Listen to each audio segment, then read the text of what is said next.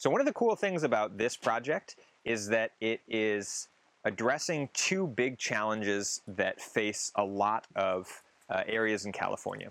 One is water quantity and one is water quality.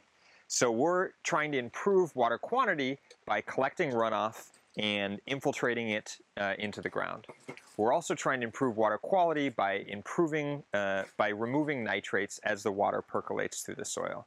Our primary focus in improving water quality so far has been on nitrate, which is a common contaminant throughout the state of California, especially where you have septic systems or developed urban areas or agricultural areas. A lot of different activities end up applying nitrogen to the landscape, and a lot of it ends up in the form of nitrate, which is a contaminant when it gets into drinking water.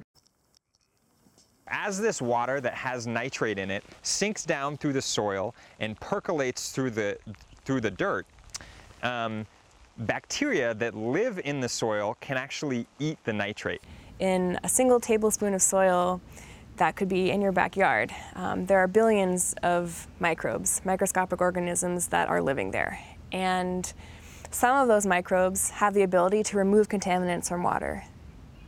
We found that in the soil samples that we collected before we started infiltrating water, so this is just dry soil, completely unaffected by our experiment, we found a whole bunch of different microbes, including very small amounts of the microbes that we identified that can play a role in the process of removing contaminants like nitrate.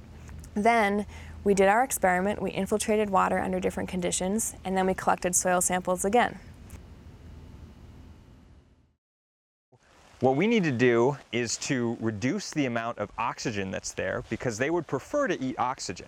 So what controls the oxygen concentration is the infiltration rate. The faster the water infiltrates, the faster the water goes down through the soil, the more oxygen that it carries.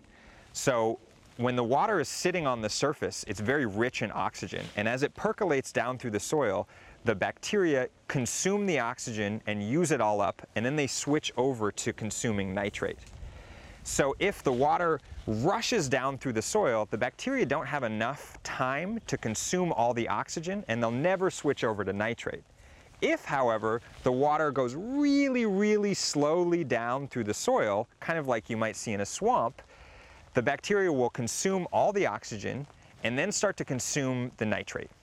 And we want to find somewhere in between. We don't want a swamp here, obviously, but we also don't want the water to rush down through the soil. We kind of want to find that middle ground where the bacteria can remove some of the oxygen, start to remove the nitrate, but the water goes down through the soil at a reasonable rate so that we can start to recharge some of the groundwater. These bacteria that are, that are in the soil really like carbon. They like to use carbon along with nitrate and it gives them energy, just like food gives us energy. And so one of our ideas for increasing the amount of nitrate that the bacteria consume is just adding carbon. And one of the ways that you can add carbon is through wood chips. Wood chips are something that people put on their gardens. Uh, it helps plants grow, something that people use for landscaping. It's really cheap and you can, you can find it in all parts of the country and all parts of the world. And so the idea is to put wood chips in the path of this water as it infiltrates through the soil. As it passes through the wood chips, the water picks up some carbon, delivers it to the bacteria below, and they eat that carbon along with the nitrate. And so it makes them eat nitrate faster and more readily. In our experiment, we tried two different conditions. We tried one where we just had the regular native soil, and we tried another where we added a layer of redwood chips. After our experiment was over, we looked at the soil again and counted up all the different microbes, and we found in both cases there was a significant increase in the growth of or in the number of microbes that are capable of removing nitrate and, and similar contaminants. But below the redwood chips, there was such a big increase um, compared to the native soil. That's an indication that doing something as simple as adding a layer of redwood chips um, or mixing the redwood chips into the soil can have a really big impact on the microbial community.